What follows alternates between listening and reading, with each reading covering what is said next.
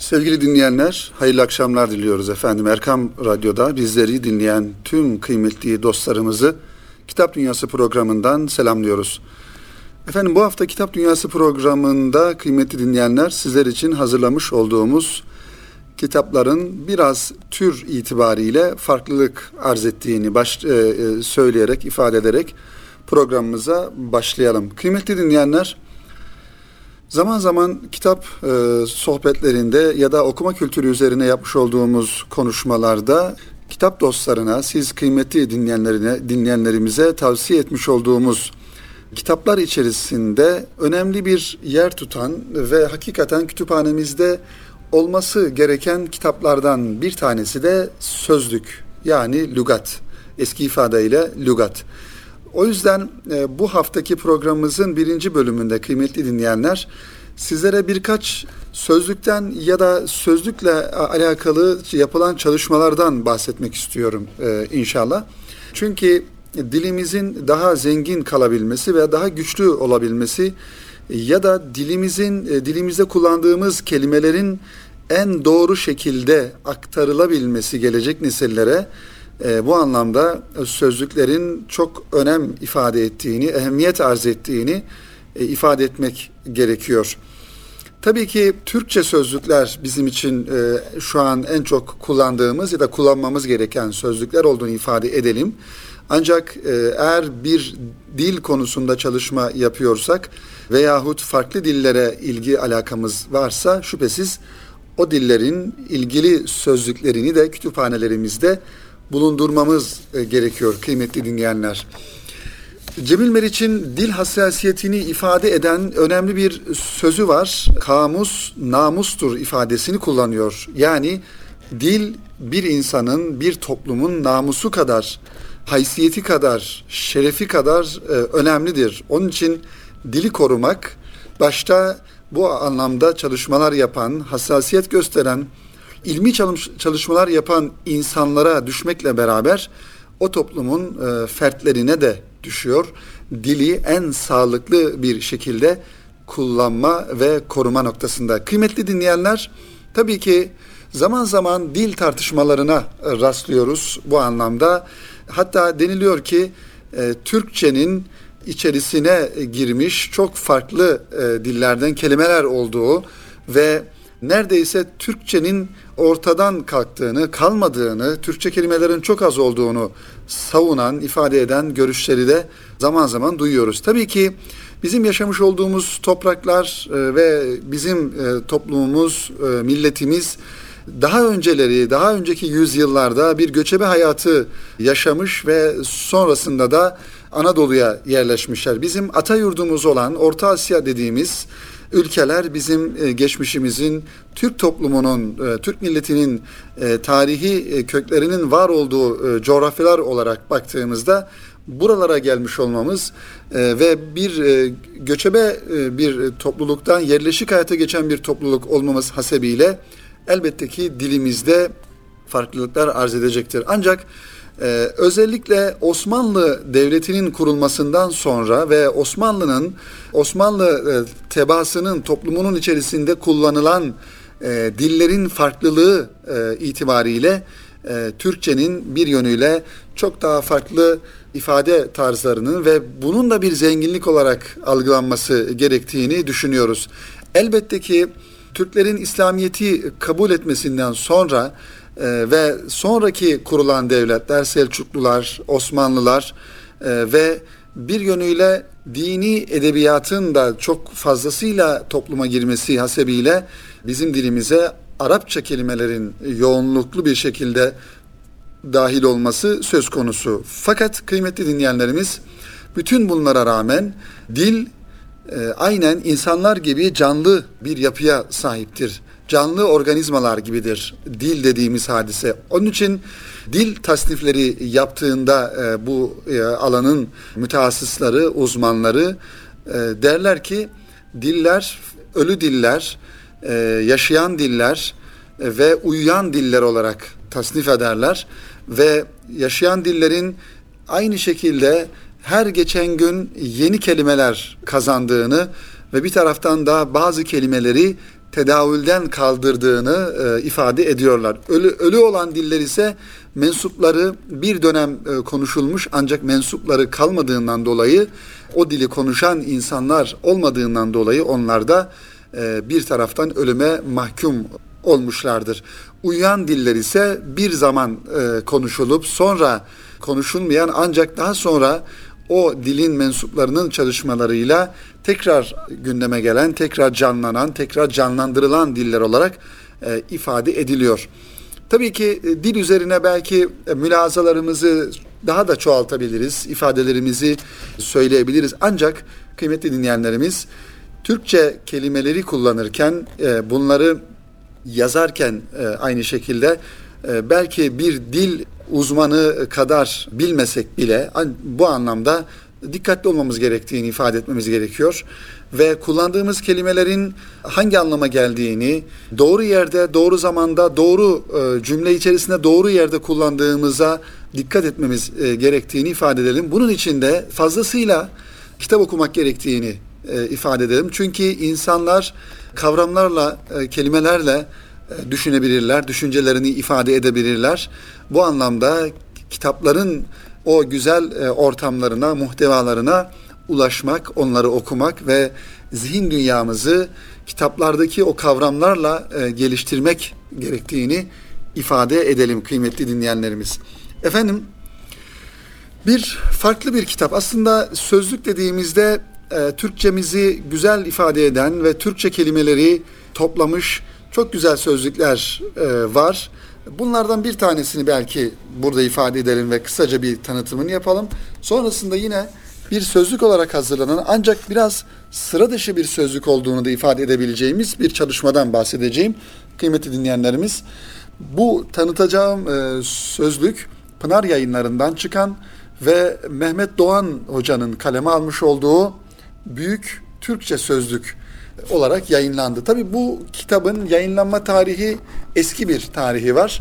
Baktığımızda evet birinci basımını Mayıs 2005'te e, yaptığı ifade ediliyor. Burada Pınar yayınlarından çıkan bu sözlük ve 2005'te 3 baskı yapmış.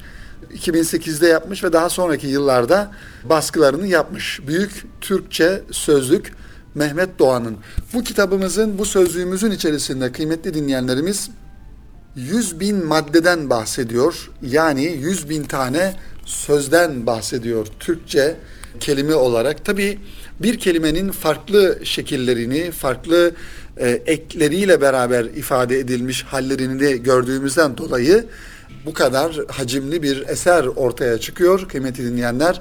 Bu eserimizin e, hakikaten hacmi çok büyük. Sayfa sayısına baktığımızda tam 1830 e, sayfadan oluşuyor Mehmet Doğan'ın kaleme almış olduğu, hazırlamış olduğu daha doğrusu büyük Türkçe e, sözlük. Tabii edebiyat e, alanında çalışma yapan insanların yakından bilecekleri farklı sözlükler olduğunu da ifade edelim ve bunlar arasında bir tercihte de bulunmak gerekir veya hepsini bir anda kütüphanelerimizde bulundurmak gerektiğini de ifade edelim. Fakat Cemil Meriç'in başta da ifade ettiğimiz gibi kıymetli dinleyenler lugati, dili, sözlüğü ve bize ait olan kelimeleri bir şeref e, anlayışıyla e, bir namus anlayışıyla, onları koruma anlamında e, bir namus anlayışıyla e, hassasiyet göstermemiz gerektiğini de ifade edelim kıymetli kitap dostları. Efendim Ertuğrul Fındık isminde bir yazar öncü yayınlarından bir kitap çıkarmış. Aslında kitabın hacmi çok küçük. 64 sayfeden oluşuyor. İsmi de çok ilginç. Belki bu ismi bir zamanlar medyaya da yansıdı. Bu ismi kullanmamamız e, noktasında biraz sonra ifade ettiğimde siz de anlayacaksınız kıymetli dinleyenler. Eskiden yabancılara, gayrimüslimlere bizim toplumumuzda kullanılan ifade bildiğiniz gibi gavur kelimesi kullanılırdı. Ve tabii ki zamanla bu kelimenin anlamı e, değişti ve anlam kaymasına uğradı gavur kelimesi e, bir yönüyle biraz böyle e, muhtevasında hakaret içeren bir anlam ifade etti ve o, anlama büründükten sonra çok fazla kullanılmaz oldu bu kelime. Ancak tabii ki e, kelimelerin de kavramların da bir kaderi olduğunu ifade etmek lazım. Hangi anlamda insanlar kullanırsa ya da kullanmak isterlerse ya da birileri o kelimeyi kasıtlı olarak o anlamda kullanırlarsa veya o kelimeyi kullanan insanlar e, o kelimenin anla, altını farklı anlamlarla doldururlarsa şüphesiz ki insanların düşünce dünyasında, hafızalarında o kelime o anlamı çağrıştırıyor. İşte bu kitabımızın, bu sözlüğümüzün ismi daha doğrusu Gavurca Türkçe Sözlük. Bu, e, bu kitapla alakalı bir tanıtım yazımız var. Kısa bir tanıtım yazımız. O tanıtım yazısından da istifade ederek kıymetli dinleyenlerimiz e, biraz daha kitabı yakından e, tanımaya çalışalım. Orta Doğu ne demektir diye başlıyor yazımız. Neyin ortasıdır mesela Orta Doğu? Kime göre ortadır bu coğrafya? Yetmezmiş gibi bir de yakın doğunun bir parçası diyorlar. Bu yakın doğu mesela kime yakın, kime uzak? Peki Türkiye nerede? Kimin yakınında ve kimin uzağında veya kimin ortasında? Ülkelerin, milletlerin, kültürlerin nerede durduğunu belirleyen merkezler bizi nerede konumlandırıyor? İşte Orta Doğu ifadesi, Yakın Doğu ve Uzak Doğu ifadelerini üreten, tedavüle sokan biz olmadığımızdan dolayı kıymetli dinleyenler, Batı olduğundan dolayı bu kelimeleri de, bu ifadeleri de onların tasnifine göre anlamak zorunda kalıyoruz. Ve onlara göre Orta Doğu neresi ise bize göre de orası olmuş oluyor. Ve Orta Doğu'yu onlar nasıl tanımlıyorlarsa, Orta Doğu'nun muhtevasını hangi düşüncelerle dolduruyorlarsa biz de Orta Doğu'yu onların penceresinden, onların düşüncesiyle, onların ifadeleriyle düşünüyoruz maalesef. Aynı şekilde Yakın Doğu ve Uzak Doğu.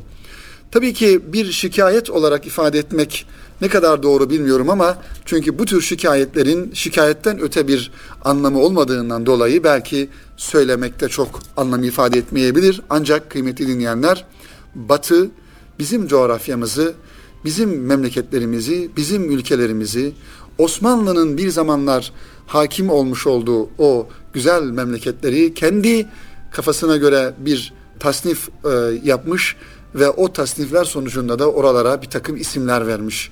O yüzden biz bakış açımızı, baktığımız pencereyi, baktığımız gözlükleri eğer e, değiştirmedikten sonra o batının gözlükleriyle, batının perspektifiyle bakmadıktan sonra kendi coğrafyamızı, kendi ülkelerimizi, memleketlerimizi ancak doğru bir şekilde algılayabiliriz kıymetli dinleyenler.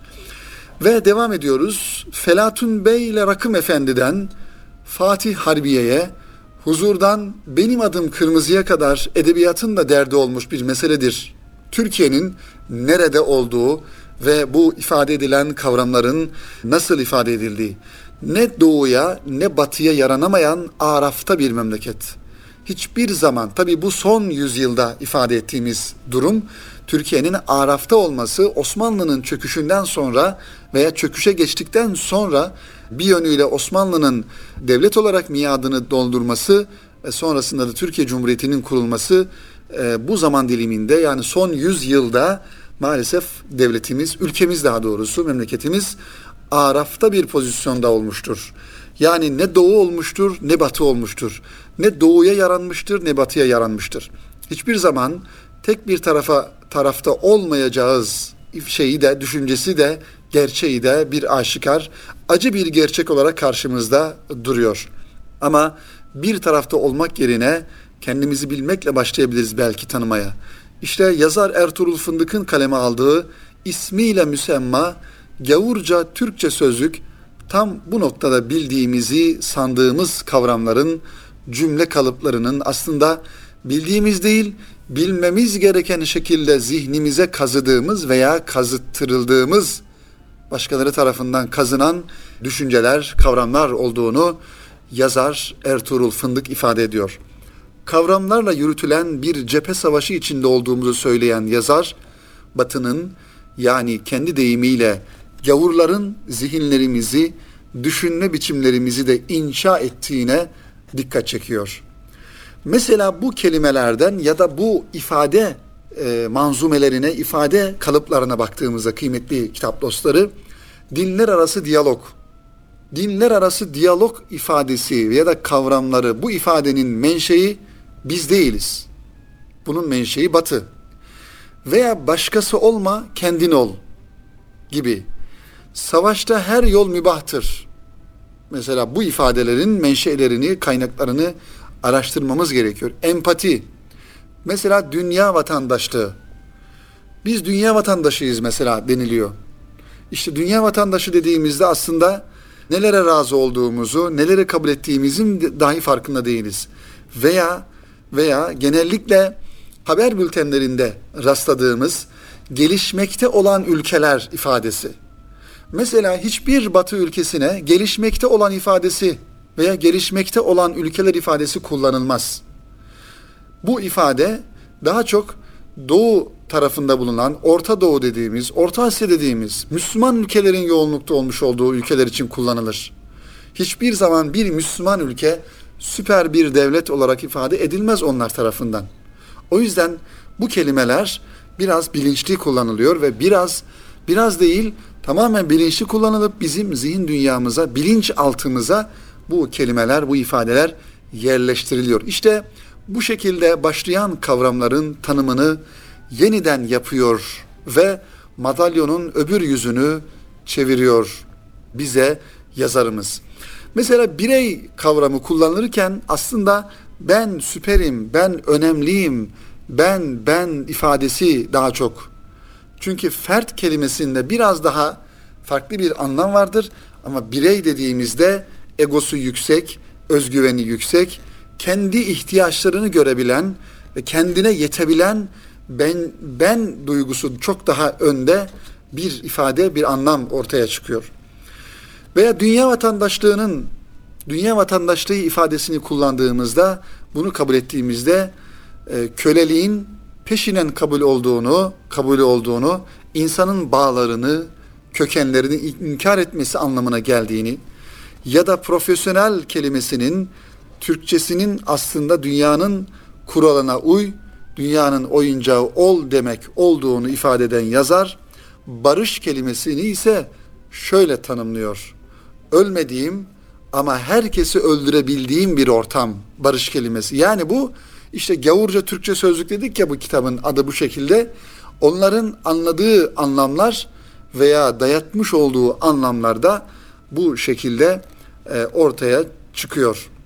Sözlüğü bu kitabı bir uyandırma kitabı, bir zihin tazeleme süreci, bir arınma çabası ve bir farkında olma sevdası olarak tanımlıyor yazarımız ve çarpıcı örneklerle bizi bir düşünme biçimine sevk ediyor kıymetli dinleyenler. Ve kitabıyla alakalı önemli bir iddiada bulunuyor kendi açısından. Tabii ki e, diyor ki sözlük özellikle son yıllarda modernizmin hayatımıza dahil ettiği ve farkında olmadan zaman zaman kullandığımız kavramların ilk önce dayatılan tanımını yapıyor bu kitap, bu sözlük. Sonra da kimi zaman mizahi, kimi zaman vurucu ifadelerle başka bir düşünme şeklinin de olduğunu e, ortaya koymaya çalışıyor. Bu kavramların düşmanı olmadığını, sadece kelimelere sahip çıkma derdinde olduğunu belirten Ertuğrul Fındık, ön söz bölümünde oldukça iddialı sözlerle ifade ediyor derdini. Bu sözlük bir başlangıç diyor. Ne bu savaş ne de gavurun kavramları bitecektir kıyamet gününe kadar. Benim bıraktığım yerden siz devam edin diyor. Ve satır aralarında çelişkiye düştüysem hoş görün ya da kendinizi tutamıyorsanız uyarın diyor beni. Kitabı bitirdiğiniz zaman zihninizde gavurun kavramları diye bir şey filizlenir ve bu kavramlara karşı gardınızı, duruşunuzu, tavrınızı almayı bir mesele haline getirirseniz, kendinize bunu bir dert edinirseniz o zaman diyor bu kitap bundan sonra sizin işinize yaramaz. Bunu çöpe atabilirsiniz diye bir tavsiyede bulunuyor kıymetli dinleyenler. Efendim Ertuğrul Fındık'ın sıra dışı bir kitabı tabii ki bu. Ancak Kadir Mısıroğlu'nun da bu anlamda bir kelime bir kitabı vardı malumunuz yıllar önce yayınlanmış. Bin kelimeyi boykot diye e, kelimenin aslını ve zamanımızda kullanılış şeklini karşılıklı yazdığı şekliyle bir kitap. Onu da bu arada sizlere hatırlatmış olalım ve kıymetli dinleyenlerimiz dilimize bu anlamda sahip çıkmak en büyük e, derdimiz, gayemiz olması gerekiyor. Hele hele şu zamanlarda sanal alemin her tarafı sardığı ve hız dediğimiz hadisenin e, hayatımızın merkezine oturduğu e, bir zaman diliminde kelimeleri ve ifadeleri bile sanal alemde tam yazamadığımız, yazmadığımız e, bir zaman diliminde dilimize, kelimelerimize, bize ait olan kavramlara çok daha e, hassasiyet göstermemiz gerektiğini ifade edelim ve burada bu kitapta aslında en önemli hususlardan bir tanesi onu da ifade edelim ve programımızın birinci bölümünü bitirelim inşallah. Batı'nın üretmiş olduğu zaman zaman bu kavramlar, bu e, ifadeler gerçekten bizim bilinçaltımıza yerleşiyor. Farkında olmadan biz o kelimelerle olayları, hadiseleri değerlendiriyoruz. İşte onlara biraz önce örnek verdik. Dedik dinler arası diyalog. Bu kelimeyi kim üretti? Kim bizim gündemimize bu kelimeyi koydu?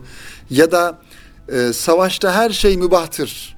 Her şey mübahtır savaşta. Her şey yapılabilir. Acaba öyle mi? Bunun gibi ya da daha kısa ve küçük kelimeler olarak da mesela birey kelimesini kullan, kullanırken biraz daha dikkat edelim ve toplumumuzda maalesef uydurma kelimeler de çok yaygın bir şekilde kullanılıyor. Kelimenin e, aslını, neslini, kökünü, soyunu bilmeden kullanmamaya çalışalım ve kitaplar kitapların dünyasında bu kelimelerin doğru yerlerde doğru ifadelerle kullanıldığını görelim, görelim, okuyalım ve kelimelerimizi doğru kullanalım. Kıymetli dinleyenler, e, ülkemizin yurt dışında yani Türkiye dışındaki ülkelerde tanıtımıyla alakalı kurulan veya e, yurt dışındaki akraba toplulukların e, özellikle kalkınmasıyla ilgili kurulan bir takım kuruluşlar var malumunuz üzere. Bunlardan bir tanesi de kısa ismi TİKA olan ve Türkiye İşbirliği ve Koordinasyon Ajansı ismiyle e, bilinen e, uzun yıllardan beri de dünyanın farklı coğrafyalarında din, e, ırk ayrımı yapmadan ihtiyaç sahibi olan insanlara ihtiyaç duyulan alanlarda farklı şekillerde çalışmalar yapıyor TİKA. Özellikle Orta Asya'da, Türk Cumhuriyetlerinde, Balkanlarda ve Afrika'da çalışmalarını genişleten ve hızlandıran bu kurum hakikaten bir bizim geçmişimizi ifade eden bir ruhu ortaya koyması bakımından ve bizim geleneğimizi, köklerimizi, yardımseverliğimizi e, ve e, kendimizin dışında insanları, milletleri düşündüğümüzü ortaya koyan faaliyetler, çalışmalar e, yapıyor. Türkiye İşbirliği ve Kalkınma Koordinasyon Ajansı TİKA. Tabii 5 kıtada 50 ülkede ofisi var bu kurumun. Gerçekten güzel çalışmaları yaptığını görüyoruz. Kültürel faaliyetlerden e, inşa faaliyetlerine kadar, üretim faaliyetlerine kadar ve istihdam noktasında insanları yetiştirme hususunda yapmış olduğu çalışmalara kadar, projelere kadar, büyük projelere kadar güzel çalışmalar e, yapıyor TİKA. Bu anlamda bir kültür hizmeti olması bakımından Kitap Dünyası programının da muhtevasına uygun olacağını düşündüğümüz bir çalışmadan bahsedeceğim kıymetli dinleyenler. Şimdi TİKA'nın e, yapmış olduğu bir çalışma bu. 10 ciltlik bir eser, e, büyük Türkçe sözlük hazırladı ve yayınladı. TİKA buna destek oldu. Birinci programda, birinci bölümde bahsettiğimiz sözlüklere ilaveten bunu da sizlerle paylaşmak istiyorum. Bu anlamda tabii ki TİKA'nın başkanı e, Sayın Serdar Çam'la yapılan bir söyleşiden de alıntılar yaparak onun da ifadelerine yer vererek bu konudaki düşüncelerimizi ve sizlere paylaşacağımız ifadeleri desteklemiş olacağız. Efendim 5 kıtada dedik az önce 54 ülkede ofisi bulunan Türkiye İşbirliği ve Koordinasyon Ajansı yani TİKA Başkanı Serdar Çam bir yandan restorasyon çalışmaları yaparken diğer yandan Sayın Cumhurbaşkanımızın ve şu andaki hükümetin büyük ehemmiyet verdiği Türkçe öğreniminin teşvik edilmesi çalışmalarına bir katkı sağlamak istediklerini ve bu amaçla tam 10 ciltlik büyük Türkçe sözlük yayınladıklarını ifade ediyor. Ve devam ediyor Serdar Çam ifadelerine diyor ki taşın bir hafızası vardır. İçinde bir anlam dünyasını, bir hissedişi, hissediş biçimini saklar. Orta Asya'dan Balkanlara, Orta Doğu ve Afrika'ya bu büyük duyuş dünyasının değdiği her yerde taş onarırken bir tezyinatı, kalem işini tekrar canlandırırken aslında biz taşa değil bir büyük tasavvura dokunduğumuzun bilincindeyiz. Yaptığımız restorasyonları da Türkçenin en geniş sözlüğünü yayınlamış olmamızı da bu minvalde değerlendirmek lazım diyor. Yahya Kemal Türkçe için bu dil ağzımda anamın ak sütüdür diyor. Sadece bu söz bile içinde fevkalade bir derinlik ve bir medeniyet tasavvuru taşıyor. Anne sütü zihin dünyamızda helalliğin sembolüdür. Türkçemiz Orta Asya'da doğup süzülerek geldiği tüm çağlar boyunca helaldir, etkilediği ve etkilendiği dilleri de anne sütü gibi beslemiş ve güzelleştirmiştir. Ve devam ediyoruz kıymetli dinleyenler. Aynı dili konuşmak veya yazmak, aynı manevi değerler sistemine sahip olmak, aynı vatanı paylaşmak gibidir. Herhangi bir yabancı dili öğrenmeye çalıştığımızda o dilin kültürüne, etkisine bir manada gireriz. Oysa Türkçe öğrenmeye başlanıldığında ilginç bir şekilde öğrenen kişiye yaklaşmaya başlıyor. Türkçe öğrendiğiniz vakit Türkiye sizi Türkiye size yaklaşıyor. Sizi etkilediği gibi o da sizi öğrenmek istiyor. Türk dili sürekli genişleyen, büyüyen ve zenginleşen, kendini dar bir alana hapsetmeyen büyük bir medeniyetin dilidir.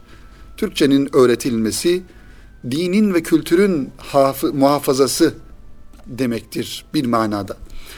Dikkat edilirse Balkanlar, Asya ve Afrika'nın pek çok merkezinde eğer Türkçe konuşuluyorsa o topraklar kültürel anlamda diridir ve özgüveni yüksektir. Bu özellik bağımsız kalabilmek için şarttır. De devam ediyor Serdar Çam diyor ki bana göre eğer bir insan Türkçe öğrenmişse bağımsızlık fikrini doğrudan kazanmıştır. Bunu devletler için de söylemek mümkündür. Bu nedenle bir yandan restorasyon çalışmaları yaparken diğer yandan Sayın Cumhurbaşkanı'nın ve hükümetin büyük ehemmiyet verdiği Türkçe öğreniminin teşvik edilmesi çalışmalarına kendi adımıza bir katkı sağlamak istedik. Türk dili araştırmacıları için son derece önemli olduğunu düşündüğümüz büyük Türkçe sözlüğün uluslararası tanıtımını da Sayın Cumhurbaşkanımızın himayelerinde bir tören yaparak gerçekleştirmeyi arzu ediyoruz diyor.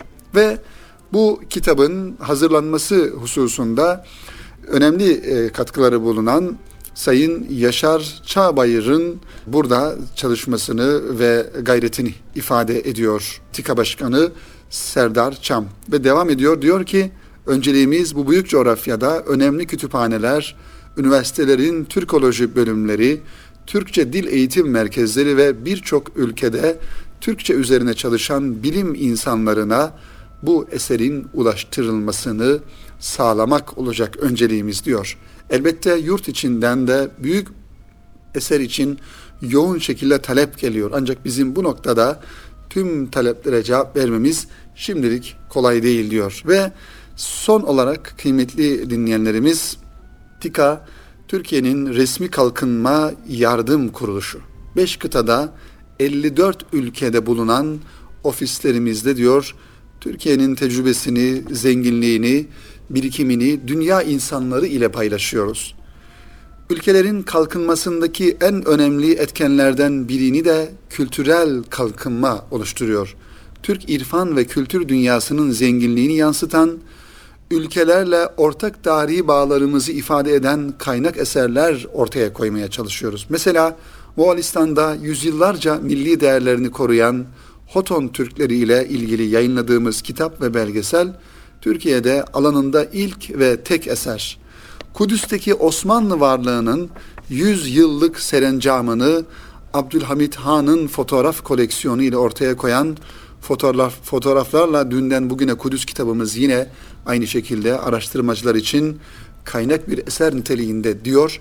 TİKA Başkanı Serdar Çam kıymetli dinleyenler ve bu anlamda kalkınma faaliyetleri yapan kuruluşların diğer bir taraftan kültürel kalkınmaya da katkı sağlayacak güzel çalışmalar yapması elbette ki takdire şayan bir durum. Kıymetli kitap dostları. Bir taraftan da ülkemizde yine İRSİKA'nın e, ve İstanbul Büyükşehir Belediyesi olarak Kültür Ayşe'nin e, ortaya koymuş olduğu, üretmiş olduğu hakikaten çok güzel eserler, çok güzel çalışmalar olduğunu da ifade etmek lazım. Bu kitaplara, bu ve benzeri kitaplara kıymetli dinleyenler e, daha çok e, fuarlarda e, ulaşabiliriz. Oralarda daha çok bu kitapları görebiliriz ve bizim kültürümüzü, geçmişimizi, köklerimizi anlatan bu e, tür çalışmaların da ayrı bir ehemmiyeti olduğunu ifade edelim. Evet efendim, TİKA'nın e, bu e, çalışmasını da sizlere takdim ettikten sonra yeni bir kitaba, farklı bir kitaba, farklı bir alanda bir klasik esere geçmek istiyoruz. Bu kitabımız klasik bir eser dedik. Evet, dört asırlık bir bilgi kaynağı mahiyetinde e, birçoğumuzun özellikle Arapçayla ve fıkıhla ilgilenen e, dinleyenlerimizin hemen hatırlayabilecekleri Hasan bin Ammar'ın yazmış olduğu bundan yüzyıllar önce Nurul İzah isimli kitap ve Hanefi mezhebine göre ibadet alt başlığıyla bu kitap kıymeti dinleyenler Semerkant yayınlarından yenilenen bir e, baskı şekliyle 264 sayfadan müteşekkil bir şekilde tekrar neşredildi. Nurul İzah kitabı bizim e, İmam yıllarında hocalarımızın, bazı hocalarımızın özel derslerde bazı hocalarımızın bizlere okutmuş olduğu e, çok güzel, çok özlü ve kısa ifadelerle bir Arapça fıkıh kitabı olarak biliyoruz bu kitabı ve tabii ki ilgis, ilgilisine bu anlamda çalışmalar yapan ve Arapça metinler okuyan, okutan hocalarımıza bu kitabın e, yeniden neşredildiğini Semerkant yayınları tarafından haber vermek istedik. Ve bu kitapla ilgili de hazırlamış olduğumuz bir tanıtım metniyle de inşallah kitabımızı yakından tanı, tanıyalım.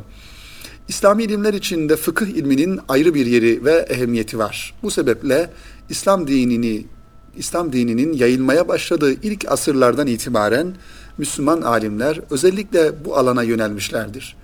Bu minvalde birçok eser yazılmış ve yüzlerce yıl okunmuştu.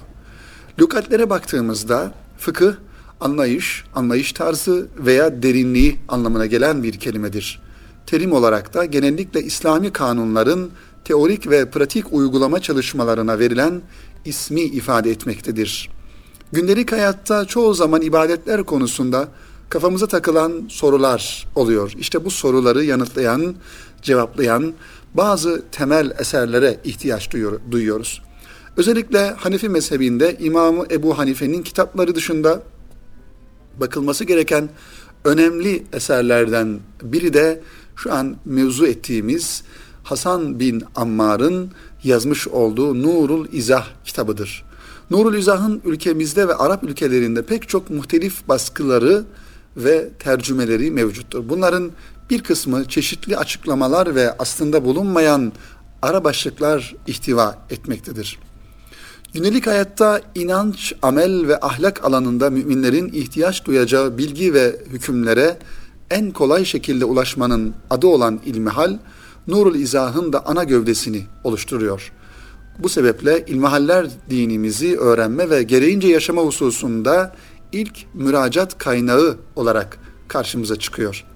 Nurul İzah, Hanefi mezhebine ait ibadetler fıkhını ihtiva eden bir kitap. Her ne kadar dört asır önce yazılmış olsa da o günden bu yana çok rağbet görmüş ve görmeye devam etmektedir.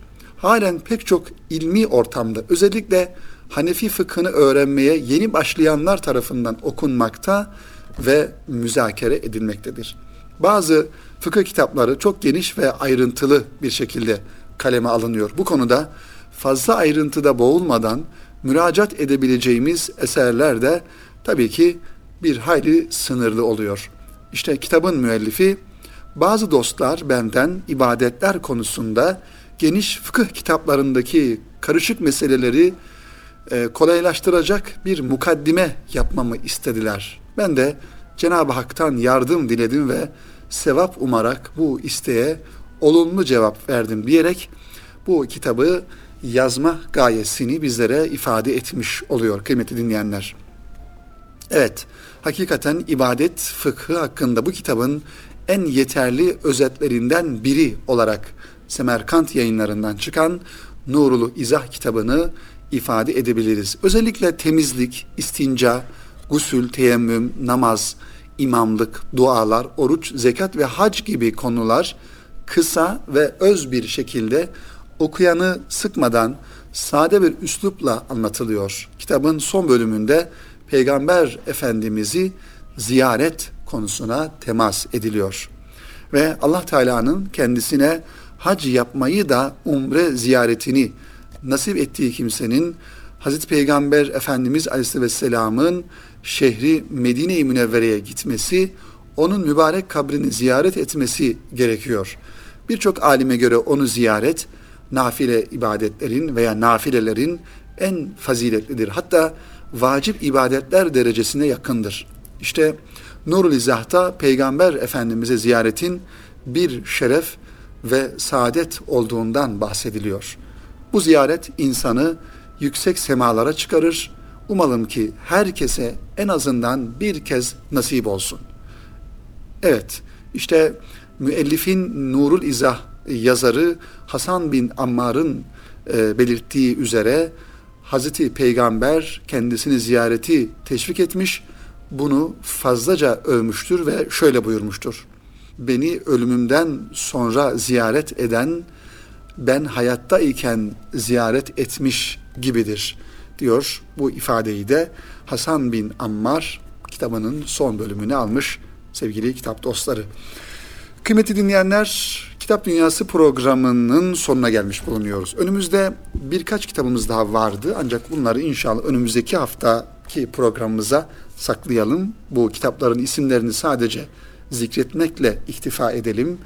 Ee, Zafer yayınlarından çıkan her iki kitapta birincisi Selçuk Yıldırım'ın sahabe hayatından hidayet öyküleri. Bu kitabın bir e, yani ikinci bölümünü, ikinci daha doğrusu ikinci serisini ee, geçtiğimiz haftalarda sizlere tanıtmıştım. Bu kitap Sahabe Hayatından Hidayet Öykü, Öyküleri isimli kitabı da inşallah önümüzdeki hafta sizlere takdim etmeye çalışacağım.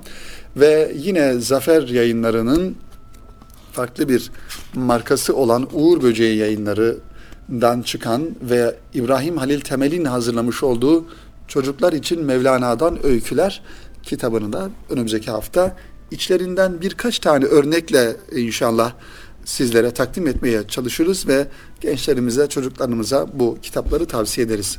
Sevgili dostlar, Kitap Dünyası programının bu haftada sonuna gelmiş bulunuyoruz. Önümüzdeki hafta Allah nasip ederse yine cumartesi günü saat 17'de sizlerle tekrar buluşmayı ümit ediyorum ve hepinizi Rabbime emanet ediyorum efendim. Hayırlı akşamlar diliyorum.